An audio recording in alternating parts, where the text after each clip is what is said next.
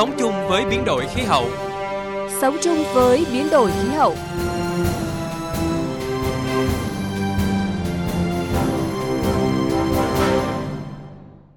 Biên tập viên Minh Khánh và Thủy Tiên xin kính chào quý vị và các bạn. Ứng dụng công nghệ cảm biến trong giám sát chất lượng không khí, kinh nghiệm quốc tế và tiềm năng cho Việt Nam là nội dung chính của chương trình Sống chung với biến đổi khí hậu ngày hôm nay. Thì là nó quấn hết, có thứ đi lần lượt theo từng đợt. Chả biết làm cái gì. Sinh kế bị đe dọa, cuộc sống bị đảo lộn. hành động ngay để thích ứng biến đổi khí hậu. Hãy nghe Sống chung với biến đổi khí hậu phát sóng 14 giờ 35 phút thứ năm, phát lại 13 giờ 45 phút thứ sáu hàng tuần trên kênh thời sự VV1, tần số FM 100 và AM 675. Sống chung với biến đổi khí hậu, sống xanh hôm nay, bền vững tương lai. Thưa quý vị, thưa các bạn, Việt Nam là một trong những quốc gia chịu nhiều tác động nhất của quá trình biến đổi khí hậu toàn cầu và nguyên nhân không nhỏ trong đó là do ô nhiễm không khí. Ô nhiễm không khí cũng chính là một trong năm yếu tố nguy cơ hàng đầu gây ra gánh nặng bệnh tật và tử vong sớm tại Việt Nam. Ô nhiễm không khí có nhiều loại như ô nhiễm khí độc, ô nhiễm khí hại cho sức khỏe, ô nhiễm bụi, vân vân. Trong đó bụi là một trong những tác nhân chính gây ô nhiễm không khí, đặc biệt là ở khu vực đô thị. Đáng lưu ý, các loại bụi mịn được hình thành từ các chất như carbon, nitơ và các hợp chất kim loại khác, xuất phát từ việc đốt than, đốt củi, đốt dạ, đốt rác, khí xả động cơ, vân vân, lơ lửng nhiều trong không khí, kích thước nhỏ, khối lượng nhẹ, gây nguy hại đáng kể cho sức khỏe của con người, đặc biệt là bụi mịn PM2.5. Theo Tổ chức Y tế Thế giới WHO, cơ thể con người chỉ có cơ chế tự bảo vệ với bụi hạt có kích cỡ lớn hơn 10 micromet. Tuy nhiên, với các kích cỡ bụi từ 0,01 đến 5 micromet sẽ bị giữ lại trong khí quản và phế nang. Bụi mịn PM2.5 có đường kính nhỏ hơn 2,5 micromet là chất gây ô nhiễm nguy hiểm nhất đối với sức khỏe con người. Bụi mịn có thể xâm nhập sâu vào cơ thể con người do có kích thước siêu nhỏ và ảnh hưởng sức khỏe nhiều người hơn bất kỳ chất gây ô nhiễm nào khác, ngay cả ở nồng độ thấp. Theo thống kê gánh nặng toàn cầu trong năm 2019, phơi nhiễm với bụi mịn PM2.5 đã gây ra hơn 37.000 ca tử vong sớm tại Việt Nam, tương đương gần 39 ca trên 100.000 dân. WHO cũng khẳng định ô nhiễm không khí được coi là kẻ giết người thầm lặng. Ước tính có khoảng 30% các trường hợp tử vong do ung thư phổi có liên quan đến ô nhiễm không khí. Tương tự như vậy, tỷ lệ đột quỵ não cũng như các bệnh lý về tim mạch chiếm khoảng 25%. Riêng đối với bệnh lý hô hấp, các đối tượng bị ảnh hưởng sẽ nhiều hơn rất nhiều. Ước tính khoảng 43% các trường hợp tử vong do các bệnh lý hô hấp có liên quan đến ô nhiễm không khí. Không khí ô nhiễm làm gia tăng bệnh nhiễm trùng hô hấp, hen suyễn và các triệu chứng dị ứng ở trẻ em, làm cho bệnh nhân hen và COPD dễ bị phát bệnh cấp và nhập viện nhiều hơn. Theo các chuyên gia y tế, không khí ô nhiễm còn ảnh hưởng đến tâm thần kinh, tác động lên hệ thần kinh trung ương, thay đổi hành vi, ảnh hưởng đến khả năng nhận thức của trẻ em. Ô nhiễm không khí có thể gây ra tình trạng rối loạn tâm lý và mất cảm giác khỏe mạnh. Trong môi trường làm việc có nhiều khói bụi hay có mùi khó chịu sẽ làm người tiếp xúc dễ cáu gắt, giảm hành vi giúp đỡ người khác.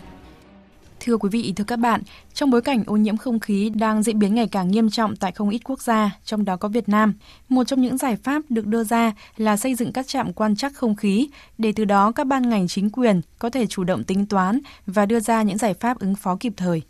Tuy nhiên, hiện nay nhiều nước trên thế giới, trong đó có Việt Nam, người dân vẫn còn hạn chế trong việc tiếp cận các dữ liệu về chất lượng không khí. Theo tài liệu công bố gần đây của chương trình Môi trường Liên Hợp Quốc, 60% các quốc gia, tương đương 1,3 tỷ người hay 18% dân số thế giới, đang không được tiếp cận với thông tin liên tục hay báo cáo hàng năm về chất lượng không khí từ các trạm quan trắc PM2.5 mặt đất. Để giúp người dân nắm bắt thông tin liên tục và chính xác về chất lượng không khí, các cơ quan chính phủ, nhà khoa học và các công ty tại nhiều quốc gia trên thế giới đã có những nỗ lực để liên tục cung cấp thông tin theo thời gian thực về tình trạng chất lượng không khí. Dữ liệu quan trắc là một trong những công cụ quan trọng giúp nâng cao nhận thức của cộng đồng về ô nhiễm không khí, đồng thời hỗ trợ đánh giá xu hướng và tác động của ô nhiễm không khí, góp phần thực hiện và đánh giá hiệu quả của các giải pháp quản lý chất lượng không khí để bổ sung cho các mạng lưới quan trắc truyền thống vốn có chi phí vận hành cao. Xu hướng hiện nay tại nhiều nước trên thế giới là kết hợp thêm công nghệ quan trắc sử dụng cảm biến và kỹ thuật viễn thám. Việc kết hợp phương pháp quan trắc truyền thống với tiến độ của công nghệ mang đến cơ hội mới để hiểu và truyền đạt thông tin về chất lượng không khí. Sự tích hợp này có thể làm giảm chi phí vận hành mạng lưới và cho phép giám sát trên không gian rộng lớn hơn mà các công nghệ giám sát truyền thống khó đạt được. Tại Mỹ, cơ quan bảo vệ môi trường Hoa Kỳ đã triển khai nhiều chương trình hỗ trợ phát triển và ứng dụng công nghệ cảm biến, trong đó nổi bật là chương trình đánh giá hoạt động của cảm biến và tài liệu khuyến nghị về thiết bị cảm biến mà nhiều quốc gia khác đang tham khảo để sử dụng. Các chương trình và tài liệu này liên tục cập nhật các nội dung về cảm biến chất lượng không khí, sử dụng cho các mục đích khác nhau như nghiên cứu, khoa học, công dân, giáo dục, truyền thông, nhận diện nguồn ô nhiễm, bổ sung dữ liệu cho mạng lưới quan trắc tiêu chuẩn, Cơ quan bảo vệ môi trường Hoa Kỳ tạo điều kiện cho các tổ chức đánh giá các thiết bị cảm biến, bao gồm việc cho phép đặt cạnh các trạm quan trắc tiêu chuẩn cũng như đưa ra các nghiên cứu và khuyến nghị để nâng cao chất lượng dữ liệu. Tiến sĩ Andrea Clement, phòng nghiên cứu và phát triển thuộc cơ quan bảo vệ môi trường Hoa Kỳ cho biết. Chúng tôi thể hiện vai trò trong việc đưa ra những báo cáo mô tả kết quả về những cảm biến nào đạt được mục đích như tiêu chuẩn đặt ra. À, chúng tôi sẽ tiếp xúc với những cơ quan sản xuất công nghệ cảm biến chưa đạt tiêu chuẩn, khuyến nghị họ, không buộc họ tuân thủ nhưng họ có thể cân nhắc. Chúng tôi cũng đưa ra khung nội dung giúp người đọc hiểu được kết quả để lựa chọn máy cảm biến thích hợp. Một chương trình gần đây mà cơ quan bảo vệ môi trường Hoa Kỳ đang thực hiện là tích hợp dữ liệu từ thiết bị cảm biến của hãng Pooper Air vào bản đồ các đám cháy trên toàn quốc nhằm tăng cường cung cấp về chất lượng không khí để người dân chủ động bảo vệ sức khỏe khỏi ô nhiễm từ các đám cháy, đặc biệt ở các khu vực chưa có trạm quan trắc của chính phủ. Chương trình môi trường Liên Hợp Quốc đã và đang thúc đẩy rất nhiều nỗ lực cải thiện chất lượng không khí, đặc biệt tại các quốc gia đang phát triển, thường bị thiếu hụt dữ liệu chất lượng không khí chương trình hệ thống quan trắc chất lượng không khí toàn cầu của chương trình môi trường Liên Hợp Quốc thúc đẩy sự đổi mới công nghệ và sự hợp tác giữa các cơ quan nhà nước và các đơn vị tư nhân nhằm tăng cường tích hợp và sử dụng các công nghệ quan trắc cảm biến và vệ tinh bên cạnh các trạm quan trắc chuẩn của nhà nước. Trong đó, chương trình môi trường Liên Hợp Quốc đã ký thỏa thuận hợp tác với các công ty như Google và IQE để xây dựng bản đồ chất lượng không khí toàn cầu, áp dụng thành tựu khoa học công nghệ của trí tuệ nhân tạo AI và học máy Machine Learning. Theo ông Sean Khan, giám đốc chương trình toàn cầu hệ thống giám sát chất lượng không khí cho mọi người, chương trình môi trường Liên Hợp Quốc, sự kết hợp này rút ngắn thời gian tính toán nồng độ bụi mịn PM2.5 tại một số quốc gia, từ đó so sánh và đánh giá tính năng của các máy cảm biến đang được sử dụng. Um, Chúng tôi hợp tác với Google trong các hoạt động tính toán về bụi mịn PM2.5 trên cơ sở um, các hình ảnh. Trách nhiệm của chúng tôi là xem xét để đổi mới công nghệ trong lĩnh vực cảm biến để giúp các quốc gia đang phát triển có thể tạo ra những thay đổi, có thể cung cấp thông tin để người dân biết được chất lượng không khí. Và chúng tôi cũng làm việc với các quốc gia để có những thay đổi trong chính sách nhằm cải thiện chất lượng không khí. Sống chung với biến đổi khí hậu, liên kết vì một hành tinh xanh.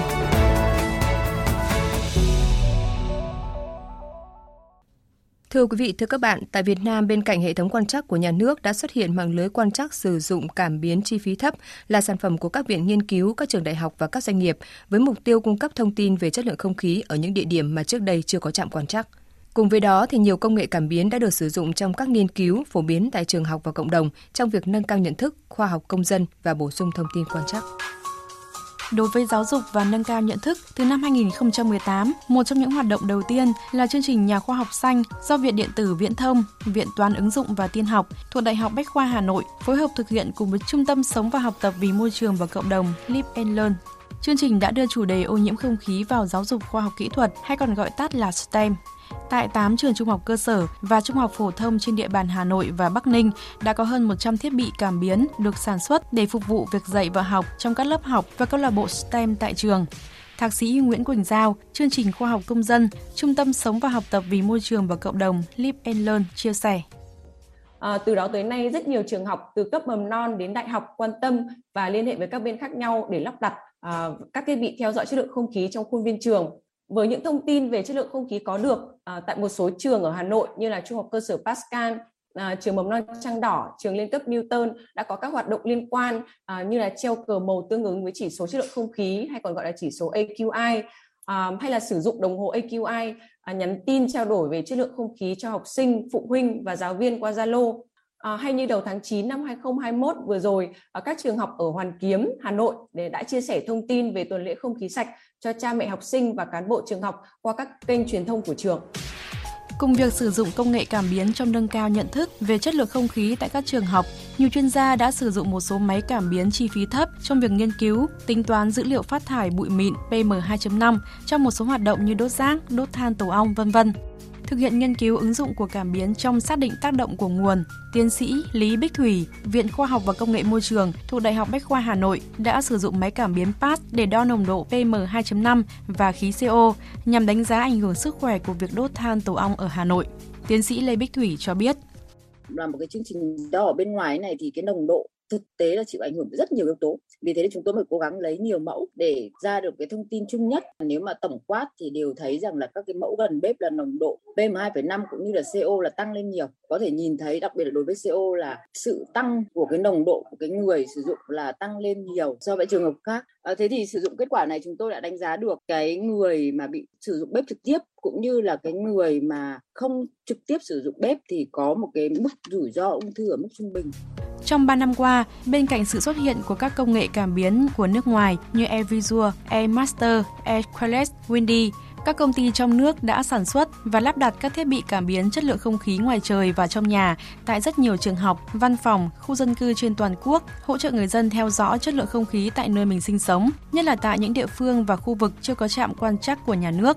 Điển hình là ba công ty sau: PAME với hơn 400 điểm giám sát chất lượng không khí tại 63 tỉnh thành trên cả nước, hiện là công ty sản xuất thiết bị cảm biến chất lượng không khí được sử dụng phổ biến với lượng người sử dụng đông đảo. Purichak, đơn vị cung cấp thiết bị lọc không khí, đo chất lượng không khí trong nhà và ngoài trời, cung cấp dịch vụ quản lý chất lượng không khí, chủ yếu cho các trường học và bệnh viện, văn phòng cũng như nhà dân. T-Monitor, đơn vị tư nhân, lắp đặt máy đo theo dõi 13 chỉ số chất lượng không khí, đồng thời đưa ra cảnh báo ô nhiễm cho môi trường, trong nhà, cũng như các khu công nghiệp, văn phòng, trường học, bệnh viện. Đáng lưu ý, thời gian gần đây, một số nhóm nghiên cứu và công ty sản xuất thiết bị cảm biến đã giới thiệu những công nghệ cảm biến có tính ứng dụng cao trong việc đo lường chính xác nồng độ bụi mịn PM2.5, phát hiện khí độc trong không khí gấp nhiều lần so với các thiết bị thông thường. Anh Lưu Anh Tuyên, cán bộ Viện Năng lượng Nguyên tử Việt Nam và anh Hoàng Việt, đại diện công ty POS tại Việt Nam chia sẻ.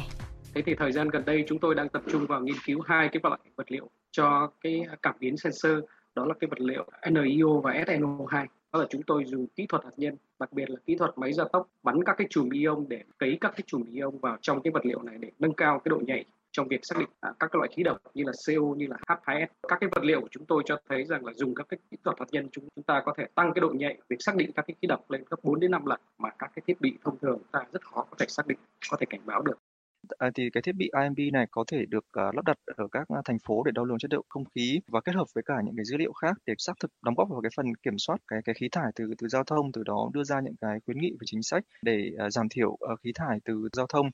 Nhận định sự phát triển của các ứng dụng công nghệ cảm biến tại Việt Nam trong tương lai, ông Hoàng Dương Tùng, Chủ tịch mạng lưới không khí sạch Việt Nam cho rằng tùy theo các cái mục đích của chúng ta sử dụng xem xem là các cái nó là như thế nào cái thứ hai là hết sức chú ý độ chính xác và các cái à, thông tin của chúng ta rồi làm thế nào đấy để đồng bộ hóa dữ liệu. Và tôi tin rằng là với lại các cái thông tin như vậy thì chắc chắn là các cái hệ thống gọi là cảm biến giá rẻ trong những năm tới sẽ rất phát triển ở tại Việt Nam. Và cũng rất hy vọng à, các cơ quan nhà nước cũng sẽ tạo điều kiện để cho à, các nhà phát triển phát triển các hệ thống cảm biến này cùng các cơ quan nghiên cứu khoa học sẽ tiếp tục và có cái lộ trình có cái cơ chế để mà phát triển có thể thấy, dữ liệu từ các công nghệ cảm biến đang áp dụng tại Việt Nam đã góp phần giúp người dân từng bước tiếp cận thông tin về chất lượng không khí. Các thiết bị cảm biến có kích thước nhỏ gọn, chi phí thấp, cách lắp đặt, vận hành và bảo trì tương đối đơn giản nên có thể được lắp đặt ở nhiều nơi và được nhiều người sử dụng. Chỉ trong vòng 3 năm, các chỉ số chất lượng không khí tại nhiều điểm đo tại Việt Nam được cập nhật trực tiếp và liên tục qua nhiều trang web và ứng dụng, trong đó có trang quốc tế AirVisual, AQICN, AirNow và đặc biệt trong nước như PAME, môi trường thủ đô, xem.gov.vn vân vân. Thông tin về ô nhiễm không khí cũng xuất hiện thường xuyên trên nhiều kênh báo đài truyền thông và ô nhiễm không khí trở thành một trong những chủ đề môi trường được dư luận quan tâm nhất. Thông tin về những ứng dụng của công nghệ cảm biến tại Việt Nam cũng đã kết thúc chương trình Sống chung với biến đổi khí hậu ngày hôm nay. Các biên tập viên Thủy Tiên và Minh Khánh xin kính chào quý vị. Hẹn gặp lại quý vị và các bạn trong các chương trình sau.